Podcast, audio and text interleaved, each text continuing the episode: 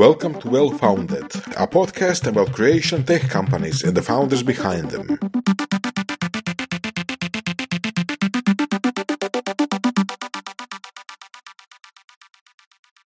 Danas nam je veliko zadovoljstvo što je s nama Ivo Lukač, jedan od osnivača Netgena, jedne od old school, ja bih rekao jedno od onih, onih veterana, onih temeljnih ovoga IT firmi u Hrvatskoj koji su nekako oblikovale tržište, jako aktualno u zajednici, jedan od prvih predsjednika CISEX-a, voditelj web summer campa i tako dalje i tako dalje, pa dobrodošao. Hvala, hvala. E, I odmah u glavu ovoga samih početaka, gdje si išao u vrtić? to je, dok krećemo iz početka. Iz početka, od vrtića nadalje, ovo prije vrtića nas ne zanima. Ono. Pa, simpatično je to da sam išao vrtić u Njemačkoj kod časnih sestara. A, ovaj, imao sam, u društvu su mi pravili neki drugi Hrvati, Njemci, Turci i tako dalje. Dosta simpatično, ali onda se prebacio, pred školu sam se prebacio u Hrvatsku, u hrvatski vrtić, tako da. I, i kako su kako je te vrtić utjecao na tvoje poslovne uh, puteve kasnije? Ako je, zaboravio sam. Nikad. Jesi zapamtiš šta turskoga, je? Nisam, prerano je to bilo. Prerano. Ovo, ovaj, ali njemački mi je ostao, ovako, dosta ga razumijem, ne, ne koristim ga pa mi je malo teže pričati, ali razumijem ako jedno 70-80%. Tako da nije loše od svega toga, je bar nešto. Mm-hmm. Cool. Evo, a, kad smo kod toga početaka, kako je počeo Netgen? Mislim, Netgen je danas fakat veteranska firma. To je ono jedna od nekih firma koje možemo reći, ja koje stoljeća sedmog je tu. I tu ste. I... Da, u deseti mjesec ćemo imati 20 godina. Znači, u, u IT, ajmo reći u IT prostorima 20 godina je poprilično. Da ste, da ste Amerikanci još godinu dana mogli bi pivo naručiti. Tako je, da. Ovaj, pa kak je počeo?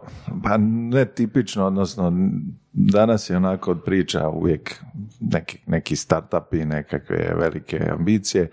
Mi smo uglavnom bili ekipa sfera koja je iz nekog razloga htjela raditi skupa, bilo nas je onako jedna grupa, na kraju je šestaro ušlo u firmu, odnosno osnovnu firmu, doslovno je bio razlog, htjeli smo raditi skupa, imali smo neki projekt i ajmo osnovati firmu. I onda tad je to trajalo jedno tri, četiri mjeseca, nije to, nije bio, postoja hitro HR i slične stvari.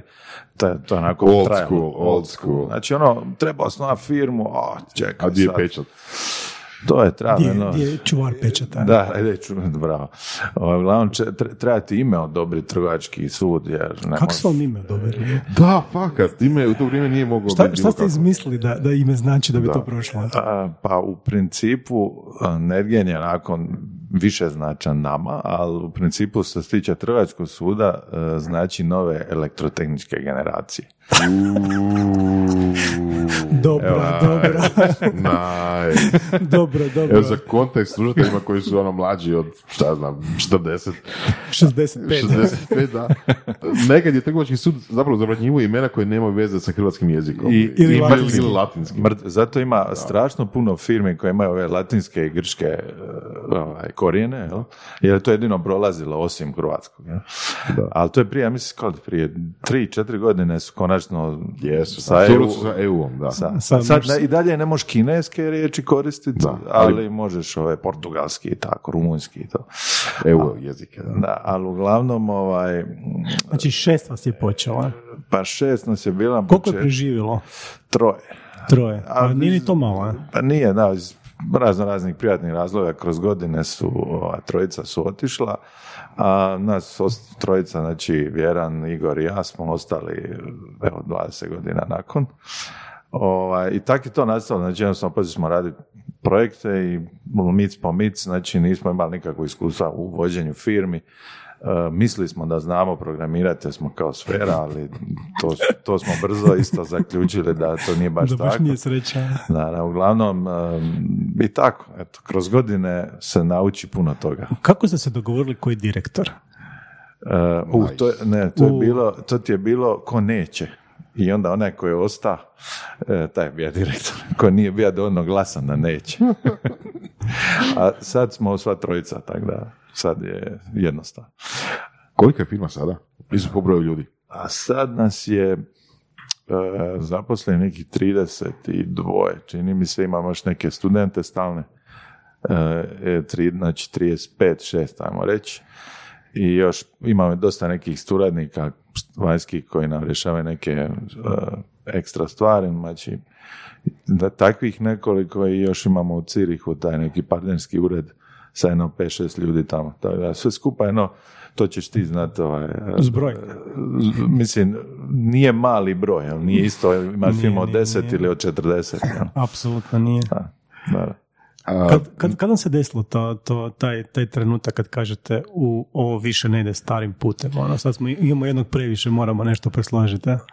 A nije, mislim, to je proces, nema to trenutka, to ti je proces, jer imaš, nije, nije to jedan skok, znači imaš skok prvo, skok je bio velika, smo zaposlili prvog čovjeka koji nije founder. To je bio reći jedan veliki odgovornost. Ja. A onda, uh, idući skok je bio negdje tamo već oko 13-14 ljudi, tu je već bilo mm. ono, je treba nam office manager, treba, no, ko, će, ko će se baviti s nekim razno raznim stvarima. Znači to onda, nakon 25 opet dolaziš do toga, e, vrijeme je za nekog HR-a i tako dalje. Tako da, ono, imaš te neke skokove, jer ne, ne možeš napraviti, znam firme koje su zaletile se ono sa, ne znam, 10 skoču na 25 i onda se vrate na 12 jer ne mogu jednostavno funkcionirati na taj isti način. Tako da, teško je. Mm. I sporo. sam za puno primjera takvih zapravo. Nije, nije, nije to... Nije, ne, uopće. Znači, jednostavno, ne možeš ti funkcionirati na 10 ljudi, na 30 ljudi, to je sasvim nešto drugo. Ajde, reci primjer. Mislim, sigurno sam da možemo izvući iz, iz glave neke ono primjere, ali reci iz prakse, recimo, što je bilo, recimo, komunikacija, raspodjela poslova, pa, gledaj, kad imaš, znači, nije bez veze da su stare, odnosno vojne organizacije da imaju desetine. Znači, mm deset ljudi upravljati je ok, svi su više, više manje blizu, uz dvije sobe, komunikacija je relativno brza, jednostavna, ovamo tamo. Kad ti radi, znači na 30 ljudi imaš puno više projekata, imaš već moraš imati neke timove, jer moraš nekako raspodijeliti. Mm. Znači, ne možeš voditi 35 ljudi kao jedan tim. Znači, moraš podijeliti se. E, čim to podijeliš, znači sad tu već imaš neke tim lidove, pa moraš tu nekakve e, delegirati neke stvari koje ti inače si prije radio kao, ajmo mm. reći, neki founder ili direktor. Tako da to moraš uspostaviti, inače ne, nema dalje. Kako ste učili to? Kako ste došli do informacija organizacijski transformirate firmu? Pa to ti je ovako nešto zanimljivo. Znači, mi, s obzirom smo osnovali i počeli raditi e, firmu direktno s faksa, tad je bio, se, stariji se sjeća onoga s faksa na posao, e, to je bila neka akcija, nije to bio s faksa na posao, ali mi smo de facto počeli raditi, znači mi nigdje nismo u nekoj drugoj firmi radili.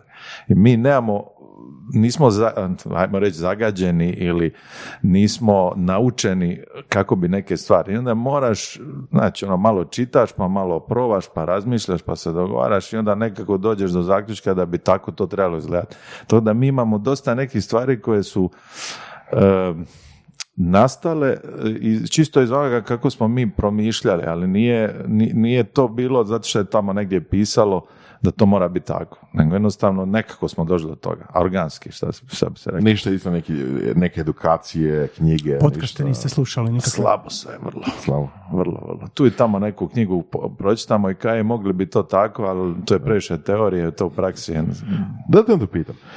Često se često čujem, mislim čitam zapravo na blogovima, stranima pogotovo, kao organizacije su slika svojih foundera, jeli, od ih vode. Do neke veličine da.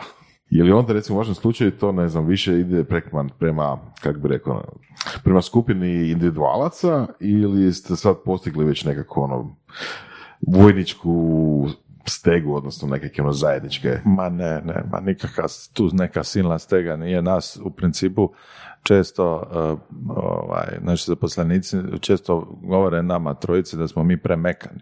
Znači da nema tu neke silne ono, vojničke strukture. To je dosta bazirano na tome da ono, nekakva odgovornost svih uh, zaposlenih mora biti i mi, ne, mi, mi sporo rastemo, odnosno sporo smo rasli, jednostavno zato što nismo htjeli ni zapošljavati ono, svakoga. Odnosno, znači, dosta smo onako rigorozni s koga ćemo primiti taj krug. Zato smo i sporo nekako napravili. Ima sad i drugih agencija par primjera gdje su stvarno dobro narasli, ono, na neke cifre od 100, 200, 250.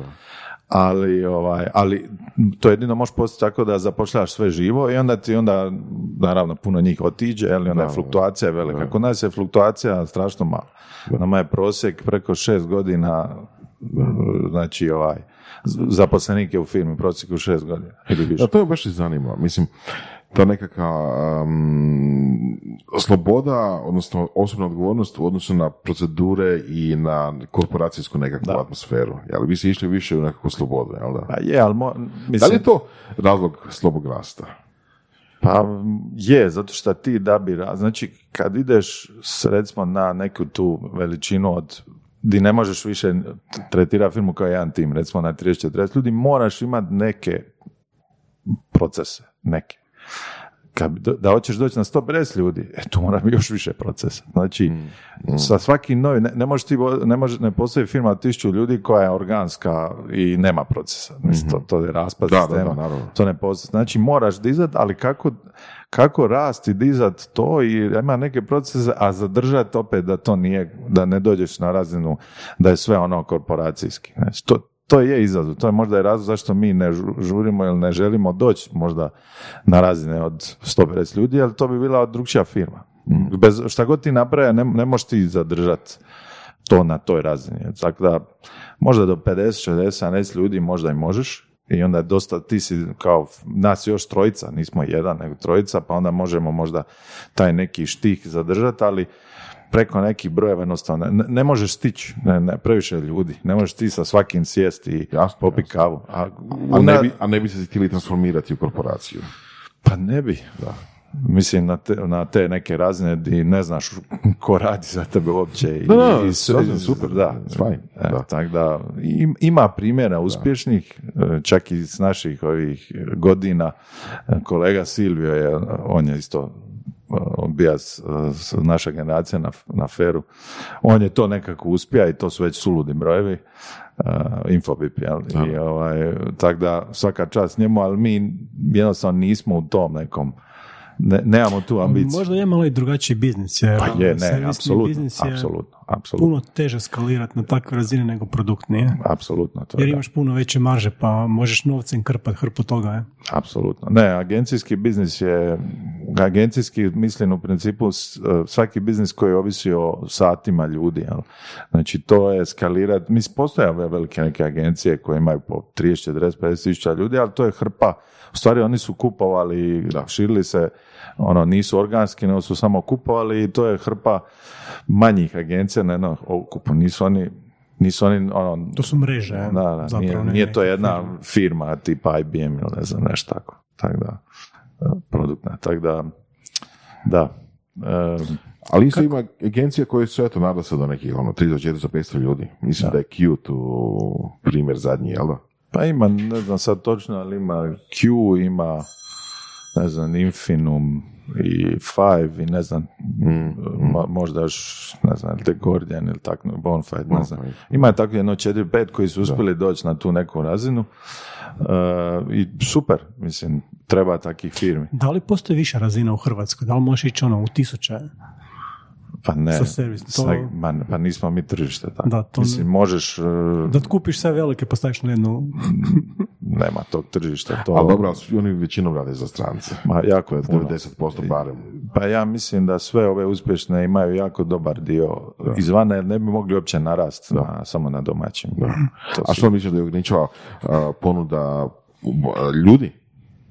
Pa ne, što se tiče prihoda, jednostavno manjak tog tipa posla i manjak e, i e, lukrativnost tog posla. Ti danas, mi, mi radimo recimo dvije trećine prihoda su nam izvana. Ti uvijek zaradiš po satu više van nego doma. Tako da imaš oportuni trošak što ne stavljaš sve. Jel? Da rade van. Jel? Da. Tako da ovaj, to je uvijek bilo tako. Da. E, jedno pitanje, ovoga, baš vezano o te stvari. A, koliko je tebi osobno zadovoljstvo radi u takvoj servisnoj firmi gdje ti stalno imaš hrpu malih pobjeda, svaki dan se dobro sjećaš.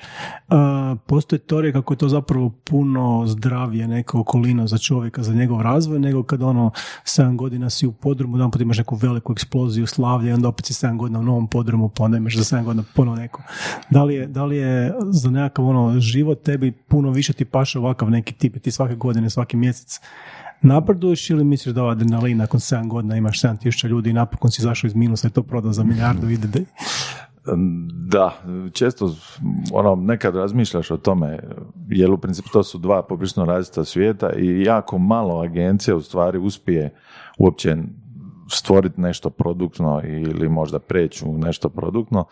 E, mi isto smo imali smo čak na početcima neke pokušaje, ali to je sve propalo jer Zašto?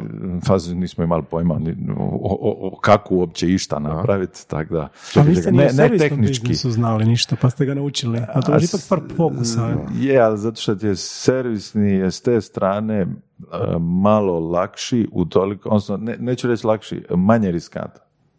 Ili možda su klijenti glasni pa stalno, pa stalno odvuku ti pažnju, a dok stvari koje su možda profitabilnije dugoročno ne vrište nego stoje u vladici. Je, Zato, zato i ne možeš raditi paralelno obe te stvari, jer će klijent uvijek biti, ajmo reći, prioritetniji tako, na neki način i onda ovaj, uvijek ćeš se baviti s time. Tako da, e, da li sam pa šta znam, nemam neku sad ono žaljenje za time da mi nemamo sad neki startup od, koji ima neku valuaciju, valuaciju od nekih miliona, to nam nije, nije nam to neka sina. Meni je puno stvari važniji, vraćamo se na ovo zašto smo osnovali firmu, meni je puno važnije da mi ja i svi zaposlenici e, e, nemaju nikakav grč u želucu kad u ponedjeljak dođu na posao. I meni, koliko mi nosto pričamo i imamo i neke manje, male procese oko HR-a u smislu da konstantno pokušamo dobijati taj feedback od ljudi i ne želimo da se iko osjeća tako. Znači, a to je velika stvar. Znači, već na razini 35 ljudi, da svi ti ljudi žele mhm. dolaziti i većina dolazi u firmu. Mi imamo fleksibilno, čak prije korone imamo fleksibilni model, da ne moraš dolaziti u firmu, možeš ostati doma kad hoćeš, ovaj, ali većina ljudi dolazi u firmu. Možda imaju malo djecu doma? Pa neki da, neki da. Ovaj, ali hoću reći, to, to je ta, kako bi rekao, stvaranje nekog tima i okruženja da, da ti, ono, ne, nema, ne možeš reći da nema stresa, imaš rokove, imaš deadline, često bude neka strka ovo, ono, ali... Ali nema grča, kažeš, a? To je razlika. Čuo sam, čuo sam opis, sam naziv za tako nekakav biznis, bi se ti složili ili ne, lifestyle biznis. Pa to proizlazi iz, iz, um, uh, iz, iz toga tko smo nas trojica i kako mi želimo da firma izgleda. Nama to je na neki način lifestyle, jer sad to je neka fancy ime, ali e, jako puno stvari koje, koje sad e, priča, možda radi korone, a možda ne, ali puno se sad priča o tome kako je, kakav je ono osjećaj na poslu, ono u smislu um, work-life balance i sve te stvari, ali nama je to normalno jer mi o tome razmišljamo od početka. Mi smo, naravno, kad smo počeli raditi filmu, mi smo tri godine doslovno radili svaki dan. Zašto? Jer nismo imali, ne znam, ženu, ni djecu, nismo imali neke hobije. Jednostavno smo svaki dan dolazili u film, ali doslovno svaki dan. Više šest sfera. Šest sfera.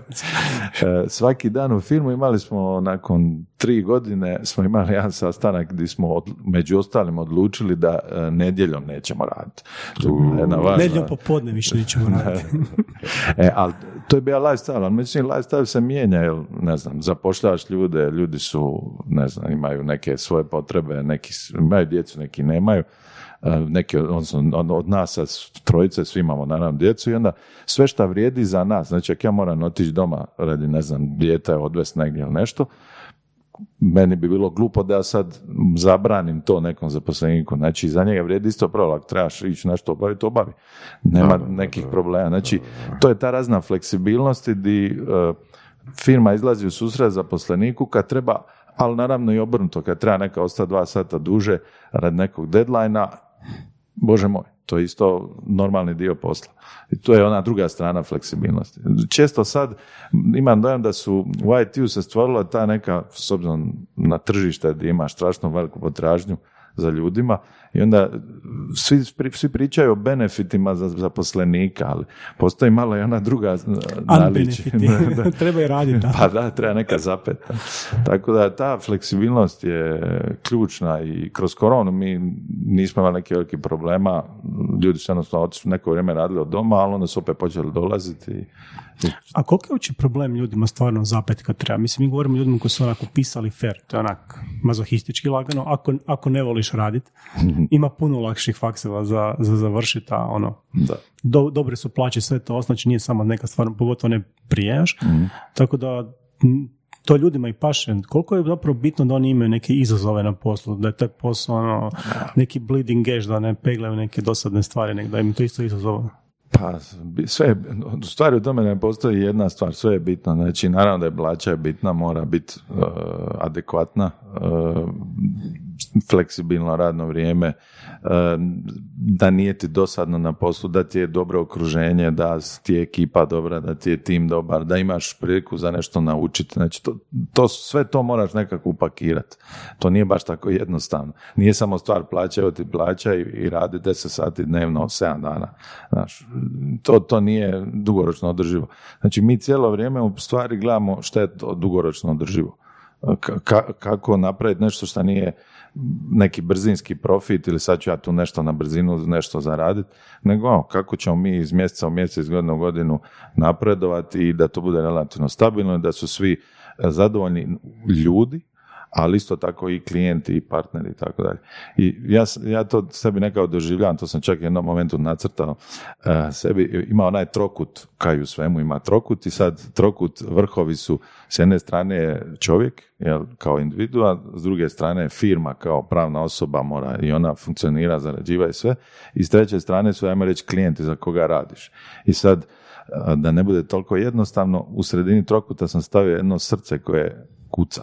I to sad, da bi to dugoročno bilo drživo, to srce mora biti u sredini negdje. Ne može, može ono kratko otići malo u jedan kut, malo u drugi kut, ali mora biti u sredini i kucat, imat konstantno razmišljanje o tome da e, klijent mora, moraš nekako recimo, klijent, ne da, ne da moraš sve napraviti za klijenta, ali moraš, ipak radiš, on plaća, jel? Mm. Firma mora funkcionirati, ne može ona biti u minusu, ne znam ja što, i, ali s druge strane ne možeš sve dati od sebe i ne razmišljati o svom, ne znam, možda prijatnom zadovoljstvu i tome. Tako da, to je moj work, to nije work life, to je više trokut taj trokut neki. Kad si, kad si Pravi trokut, sve u geometriji. mislio sam da će ići u smjeru kao, ok, imaš trokut, dvoje od toga može, treće mora odpast. E, nije, ovo je drugčija vrsta trokuta. Može trokut biti, i srce u njemu, a ne, to su to druga firma. Da. da, srce je u sredini. To je. Znaš, ono, brzo, jednostavno znam, i znam, znam, znam, Bira dva. E, kad smo već kod srca, a ti jako puno zapravo daješ u community nadzor, to kao ti si bio od prvih predsjednika CISEX-a, ono, kako je uopće došlo do, do svega toga, ono, koja su ti nekako tu iskustva bila i... Pa to ti je bilo vreme, taman se poklopilo, mi smo e, negdje tamo 2009. ja mislim, da, ili da, 9. smo nekako imali, dobili smo nekakve posle prema van prve i onda smo čak otišli prvi put na tu neku konferenciju s tog našog community u kojem smo bili, koristili smo, ovaj jedan CMS e, i onda je taj CMS ima konferenciju u Parizu i mi konačno otiđemo na tu konferenciju, onda smo dobili uopće doživljaj da prvo ništa drugo ništa specijalno e, ti svi nisu, razliku od nas, znači da mi znamo jednako ko oni, možda i bolje, a s druge strane da su e, cifre projekata koje oni rade otprilike sedam puta veće, jer, jer su cifre, ne znam, Kune nama... pretvoriš u euro, da, to je to. Da, da, točno to, točno to. I ovaj, baš je bila jedna prezentacija na toj konferenciji na tu temu i ženska neka finkinja pokazuje, ne znam, projekti, naši mali projekti su 15 tisuća ja sad gledam i ono vatam se za glavu, jer ona priča o eurima, meni paše u kunama. Da, I ovaj, onda smo tu zaključili da to ima smisla i onda se poklopilo, kolega Goran Radić je tamo negdje, mislim, desete, ovaj, i nas desetak, među ostalim bio je Hrvoje Bujas i Luka Abrus i e, koji je bio još Zoran Vujčić, ne znam, bilo, bilo nas je tu jedno 10, 20, 30 se skupio nekako u, bože, u Medvedgrad pivnici i tamo smo kao popili e, pivce, dva, tri i popričali o našim izvoznim nekakvim no, e, prvim iskustvima u to vrijeme, čak, ja mislim i Viktor e, je otišao u New York, taman tu negdje isto. I ovaj, znači, bila su ta neka prva iskustva uopće. Viktor iz Fajva, za, za vas malo mlađe 65. Viktor Maroknić, tako je. E, Hrvoje Bujas je tad imao Go Home, koji je imao aspiracije po ovim susjednim zemljama isto. Znači, imalo, bilo je nekih iskustava, ali ovaj, trebalo je to nekako podijeliti, to je Goran prepozna i onda, je, i onda smo posto formirali, ono, poslali udruga nakon jedno, ne znam, pol godine, pa je bila prva snimačka skupina, skupština i onda se tamo skupilo nekih pa ja mislim jedno četrdesetak firmi je bilo, on, tam, tamo su bili ne znam, i Tomislav Car, i um, Niksa iz, iz Infinuma, bili su... godine bila? Ja mislim je to bila deseta, jedanajsta, više se ne sjećam točno. Mislim mogla, da 2011. 2011. mogla biti, da. Mm. da, I, to, I onda je, ne znam, to, to, baš su, ajmo reći, to je bilo jako dobro zato što za nas, recimo, zašto, zašto smo se mi priključili, smo stvarno htjeli čuti Uh, bili smo svjesni da moramo ići prema van, da ne možeš raditi u Hrvatskoj jer je tržište premalo i sve skupa. Uh, I onda želiš čuti kako su to drugi uspjevali. Ali nije bilo istih načina. Recimo, E, nešto slično što smo mi radili kroz community je radio recimo Inču iz Osijeka, oni su isto imali, ne znam, blog postove i tako dalje, oni su dosta posla dobivali na taj način. E, Viktor je, kao što smo rekli, otišao u New York, pa je tamo počeo, pa je to trajalo jedno deset mm. godina da, oni su imali šautem, Mhm. startup, da, da. pa je on od toga otišao tamo. E, ne znam... E, Saša Šarunić je onda još bio tamo. Tako? tako je, tako je. Tako da bilo je tu nekih e, početaka i različitih načina kako to napraviti i te, te prvih, mislim da je to bilo prvi ovaj upravni odbor je imao dvije i pol godine mandat i onda smo se svako pogodne izmjenjivali. Goran je bio prvi, Hroje drugi, Luka, mislim treći, onda ja i onda Zoran, znači nas pet prvih smo to nekako zarolali i onda je poslije odšlo svojim tokom dalje i super mi je drago sad da, da i dalje imamo, da se i dalje e, priča o tome, da, da postoji neki taj community oko toga, jer to je strašno važno. Možda su se, vremena su se malo promijenila, sad ima puno više startupa, puno više se priča o tom modelu, ali bilo koji e, model e, poslovni da ti izađeš van ove okvira ove države i da zarađivaš na svjetskim razini je super, tako da sve pet. Kako je situacija nekad i sad, odnosno na baš mogućnost izlaska van na, na strana tržišta? Pretpostavljam da je bilo dosta teško, da ne kažem neke druge riječi. Pa drugčije, drugčije je bilo zato što danas je puno sa, sa strane iskustava, informacija, kapitala, mre, umrežavanja, znači sve, sve, sve si, kao da puno više toga imaš, mislim, nije lako ni sad, moraš ti uložiti truda, ali imaš puno više toga dostupnije. Znači, mi, kad smo mi osnovali firmu 2002. pojam startup to nije postojalo. Poslovni anđeli nisu postojali. Nekakve, uh, nekakva udruženja ili community gdje ti možeš nešto saznat. Mislim, to je bilo, što, imao si, ne znam, HUP ICT i HGK ICT, a tamo su bili, ne znam, Nina, Pliva i ekipa. Mislim, što ne, ne mogu s njima ići pričati, ali to su sasvim druge dimenzije. Znači, CISEX se je nastao iz toga da male firme, ne velike, da male firme vide kako one mogu izvoziti, ne da, da li može Končar izvoziti ili ne znam, Ericsson. Da, To, to, to, su sasvim neke druge dimenzije. Kako, kako, ne znam, firma od deset ljudi, šta ona može napraviti ovaj, da, izve, da izvozi software, odnosno da radi izvoz. Tako da. Evo recimo konkretno pitanje, pošto si jel, živio i preživio to, a pristupanje Europskoj uniji, je li pomoglo? Ili odmoglo? Ili oboje? Pa šta znam, uvijek je neka siva, siva stvar. Sigurno je za neke klijente koje, ako pričamo o Europskoj uniji, nije nebitno da je firma isto u Europskoj uniji. Tako da, taj dio je sigurno pomogao. Sad, i neki troškovi su jednostavno manji.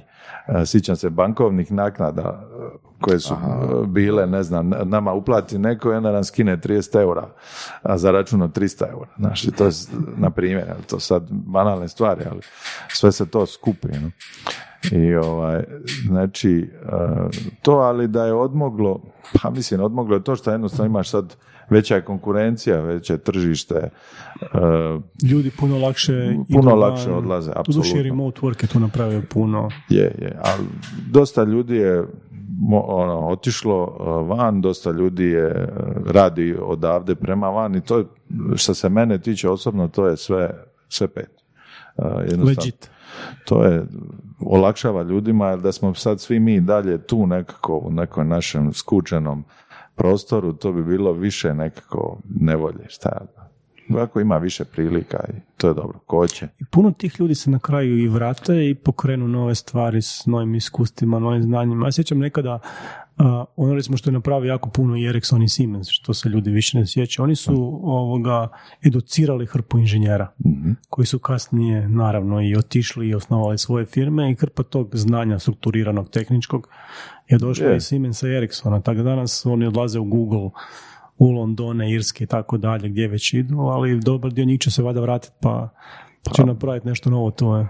Pa vratit ću, jedan dio će sigurno vratiti. Tako da to je nekako ono učenje, šeranje. Znači, mislim, to je normalno. U svijetu je danas, evo, pogledaj, po Americi već, većina ovih eh, CEO-ova su indici nekako. Zašto? ali, ali prve generacije. Da, Prve generacije. Druga generacija navodno studira ovoga grčki povijest umjetnosti. Moguće, da. Da, da nema više drajva kad, nema, kad ne dođu iz neimaštine. To je, to je klasika, da. Druga generacija uvijek je slabija jer nema, ne, nema tog Nije gladna. Je. Nije gladna, točno to. Možda je bolji primjer Poljska. Mislim, čuo sam za njih dosta da se ljudi vratili. Pa mislim, Poljatici više raditi u Irsku, u Veliku Britaniju, to su išli raditi u baš Facebooke, Google i takve velike firme. Da se isto puno, puno promijenilo kad su se počeli generacije vratiti. Yeah. A to su počeli vraćati valjda za ono, krize 2008. Ali već mm. ono kad je tamo gro ljudi otpušteno. A onda je Brexit, onda je Brexit pomogao je, isto. sad nedavno da. Brexit, pa su ono, opet ošli drugi val nazad u Poljsku, čuo sam da je jako puno tamo, da su oni konkretni povratnici, da su puno toga promijenili. Zahtijevali su jednostavno da iste uvjeti imaju tu. Odnosno tamo gdje su vratili, jel? Bolje, bolje, bolje zakone, manje korupcije i sve skupa. Možemo samo nadati da će to i tu doći. Da. Da. Da. To, Oduševljen si time, da. da. Ovaj, meni nekako nakon, ja sam ono, da, da nisam osnovao firmu, da nismo osnovali firmu, ja bi vjerojatno sad bio negdje u svijetu. Tako da ta želja ljudi da, ono, da otiđu i da barem vide ili provaje, meni sasvim jasna i mi e, čak, čak smo imali par primjera zaposlenika koji su ono, bili su kod nas, ono, mladi, završili su fakultet i to, budu kod nas godinu dvije i kažu, gle, ono, hoću vidjeti svijeta. Hoću vidjeti, gle, idi, ko, ono, ko te, ako možeš, idi. Šta sad? Mm. idi, vidi, nauči, pa kad se, ako se vratiš, kad se vratiš, mi smo tu i sve pet. Tako da, ne možeš se, ne, ne možeš se ljutiti na to nema, nema smisla. Ja bi isto da sam u njihovim mjes, cipelama, ja bi isto... A, a danas je... se ranije ljutio, kad ti je neko prvi put dao otkaz, Kako se osjeća? Ma nisam, nisam. Nisam nikad, zato što ja sam ono, meni otac radi 40 godina u Njemačkoj, tako da ovaj, ja sam nekako navikan na to. Ja sam bio u Europskoj uniji već prije nego što smo mi ušli u Europsku uniju, tako da to meni nije predstavlja neki problem. Da. Evo jedna vruća tema. Uvoz radne snage.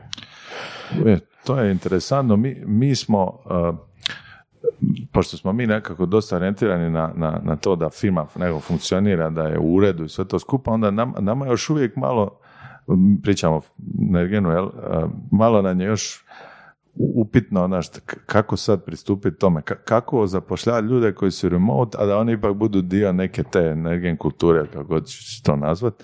To da nam je to još malo čudno, ali inače za firme koje to mogu, kojima je to možda malo prirodnije ili, ili imaju možda neki, neki, ne znam, već postavljene procese da to rade, opet, zašto ne? Mislim, ako mogu Čak i kod nas dolazi to da firme traže vize, ali traže od države radne vize za, ne znam, indice, za... Da, da, da.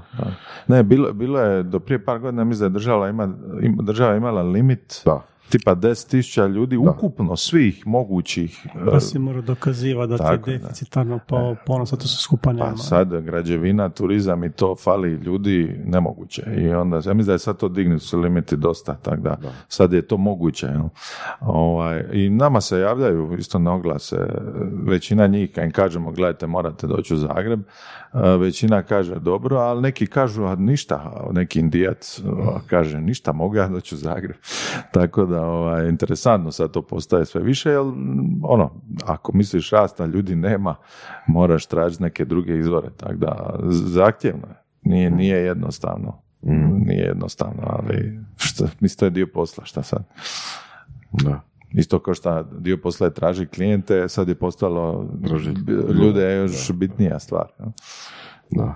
A mislim, to isto vani, svuda isti problem, nije samo kod nas, a ovo što smo malo prije pričali, jeli za indice u velikim stranim korporacijama, a to koliko sam čuo, ono, ide isto prirodnim putem, jedan dovede druga, pozove prijatelja, dobar posao, dobra plaća, dođe i ti i tako.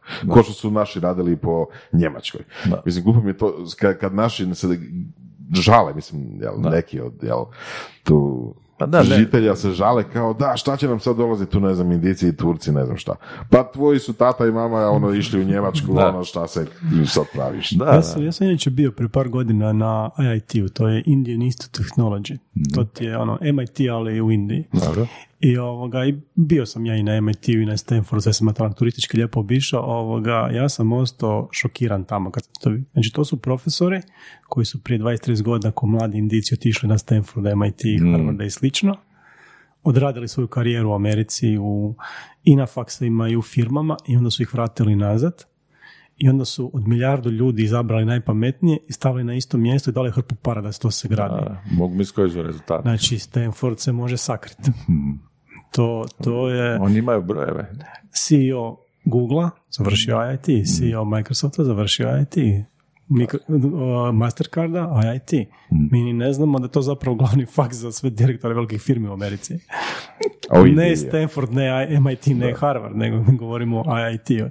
I kad dođeš tamo, objasnim ti zašto. Znači, brutalna selekcija, brutalni profesori, trebalo njima 30-40 godina to izgrade, ali danas to je ono, brutalno. Mislim, tu kad pričamo o nama, Fair radi dosta solidan posao što se toga tiče, znači ti uvijek nekako, kad zapošljaš nekog inženjera, postoji to da je Fair, ajmo reći, top u smislu Hrvatske, ajmo reći, imaš i percepciju oko toga, ali imaš i fakat, jednostavno dobiješ tu neku širinu. Znači, uvijek dođu studenti, onda se žale zašto moraju učiti matematiku 1, 2, 3, ne znam, ima fizika 1, 2, 3. Inženjer mora imati neku raznu širinu i to je ok, jer tu dobivaš, ovaj, ajmo reći... Zašto nebo plavo? Sjećam se ispita iz fizike 3, je? I onda šest stranica raspisivanja formula na, na osnovu koje kažeš nebo je plavo, ali još uvijek ne razumiješ zašto. Ali možeš položiti. Da, e, Sad, ono što nama fali je više faktora tipa TVZ i, koji daju ti širinu u smislu da, da uopće dobiješ broj ljudi koji uopće trebaju tržište. Ne, ne trebaju svi biti na feru. Mislim, nema, nema, nema smisla, nema ni mogućnosti, nema ni potrebe. To je, mislim, sljedeći korak za nas, za Hrvatsku baš. Ono. Mislim, Algebra radi tu odličan posao. Imali su baš ono panel prije, prije tjedan dana gdje ako neko hoće ići programirati, ne kodi na algebru. Da. E, ima i sad, ima, ima sad, ima fakseva više, ima tih veleučilišta više, i radi se na tome. Radi se, treba Mislim, više. Prije deset godina je to bilo puno siromašnije. Da. I onda se, sjećam se, Hrvoje Bujas je svojedobno ono bio, treba nam deset tisuća ljudi za tržište, nema ih, je, nije ih ni bilo. Mislim, sad ih fali još više. sad ih fali brutalno. Da, da, da, uvijek fali. Nikad ostaje. Da. Ali dobro, valjda će iz toga nešto izaći. Mislim, mene samo zanima šta će ovi veliki tipa, tipa Infovi, tipa Rimac, koji najavljuju već ono sad u novinama da im treba, ne znam, 1000, 1200, 1500 ljudi. Kako mi će oni to Mi smo ti u CISEX napravili anketu početkom godine i top 10 firmi, ja mislim da traži 3000 ljudi. Mm-hmm. A izvana, sad smo rekli. Da. Zapošljavat će gdje god stigne, ali... Duše pitanje, sad se malo ima nekih naznaka da, da, da se ono malo investicije smanjuju, kriza, ovo, ono, vidit ćemo kako to, kak, kak, kak to stvarno funkcionira u stvarnom životu. Mada meni sa, sa, sa svojih 20 kusor godina iskustva nezamislivo da, da potražnja za developerima padne.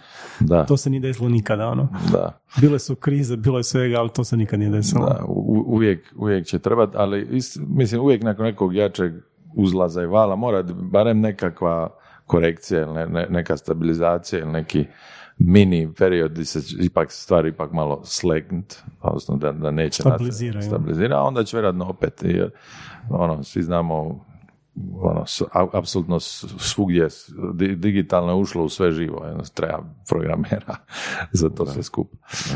Ili ako sve ne pređuju automatizaciju, nekakav AI ili... A opet i zato trebaju ljudi. Ali koji će to isprogramirati? Ha, dugoročno. To, to, svi pričaju, ja već, ja slušam tome već svojih, od kad ja, sam faksu pisao 25 godina. Kad si bio u, da, Njemačkoj.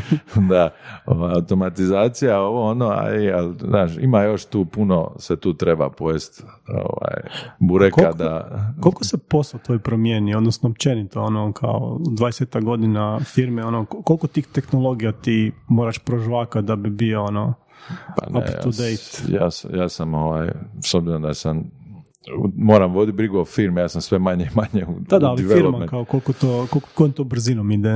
Pa ide. ide, mislim, ne ide, u, nekim, u nekim proizvodnim firmama koje u startupima je možda brže, brže se rotira kroz startupe zato što startupi uvijek kreću iznova. Mm-hmm. I onda ti uvijek možeš uđati nešto novo. I Nema nešto, ne, ti, mi u agenciji radimo za klijente ono, masu godina i ti jednostavno moraš se nositi time da ima neki tu komad softvera koji već ne radi 10, 15, 20 godina. I ti se IBM, moraš nositi. AS400. Da, nešto. Kako se logira kobol, na tome? Kobol, razumiješ. I sad ovaj, moraš se nositi time. Ne, ne možeš sad doći i reći e, idemo mi to za pol godine ovaj, preštrika. Preštrika, nema šans previše toga unutra i ti se moraš nositi s time, tako da... Čekaj, ovo za Kobol je to bila šala ili stvarno imate toga? Mi ne šala.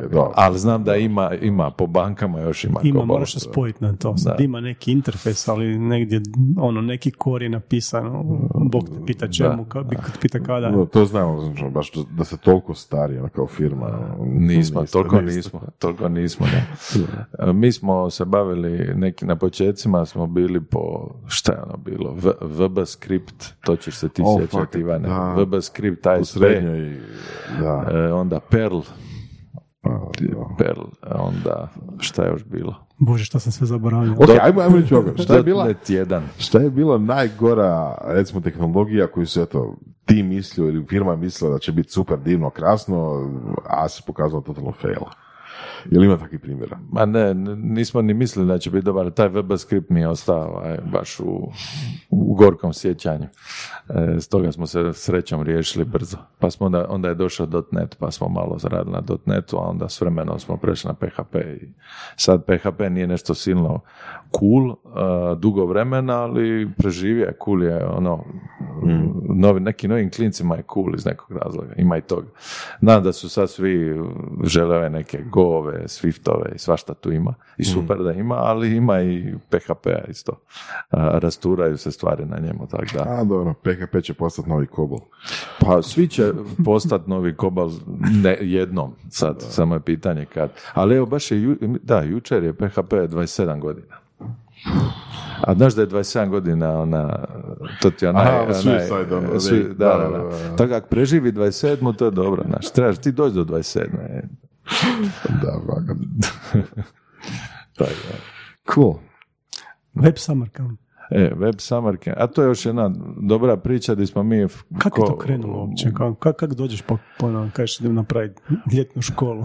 da, pa mi smo, um, mi smo radili u to vrijeme, znači to je bilo tamo 10. 11. strašno smo puno bili involvirani u taj naš community oko tog CMS-a i ovaj, radili smo blog postove, radili smo, pomagali ljudi preko foruma, open source, ali ne znam, išli na konferencije, znači držali predavanja, više ni ne sjećam se što, sve živo i to nam je omogućilo da ljudi nas prepoznaju i da dođu nama radi posla. I puno ovih sadašnjih klijenata prema vani, odnosno vanjskih koje imamo, je sve posljedica toga. Jer su nas tako prepoznali, angažirali i onda smo nastavili. Ali u jednom momentu je bilo pitanje, sam s kolegom, s Fjeranom smo išli u Osijek ne sjećam se radi čega, ali E, moguće čak radi nekog C-Sex Friday ili nečega i onda smo išli, e, vozili smo se autocestom i u jednom momentu meni padne ideja, kažem, slušaj, a moj kolega Vjeran je iz Brača, naravno, ja kažem njemu, gledamo mi napraviti neki event gdje ćemo dovesti taj community, i, a on je znao ove ljude, e, ima rodbinu po Bolu, i onda je bilo, e, tamo ćemo u Bolu, to je super lokacija, u nekom mm. hotelu ćemo napraviti neki event. I to ti je tako krenulo. Vrlo jednostavno. I onda smo napravili prvi event uh, i pa drugi, treći i tako to sad već deset godina, ove godine će biti deset, deseti oh, Summer Camp. Deset godina? Nice. Odnosno deseti Summer Camp, preskočili smo naravno dvadesetu. Koliko ljudi dođe?